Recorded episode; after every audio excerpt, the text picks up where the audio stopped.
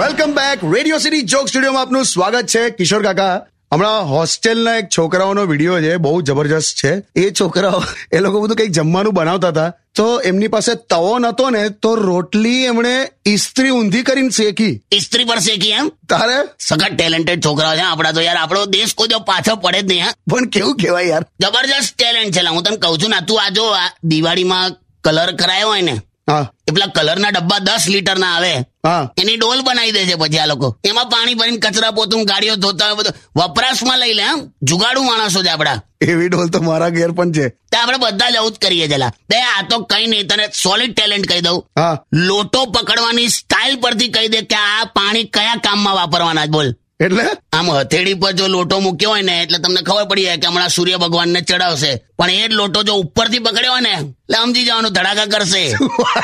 ખરેખર લા બહુ ટેલેન્ટેડ માણસો છે લા અને લોજિકલી મૂરખ પણ આપણો જ દેશ બનાવે છે હા. એટલે કેવું હમણાં મેં એક જગ્યાએ પાટી વાંચ્યું કે પાંચ રૂપિયામાં વજન ઓછું કરો હા હા ત્યાં જઈને જોયું તો શૌચાલય હતું લા હટ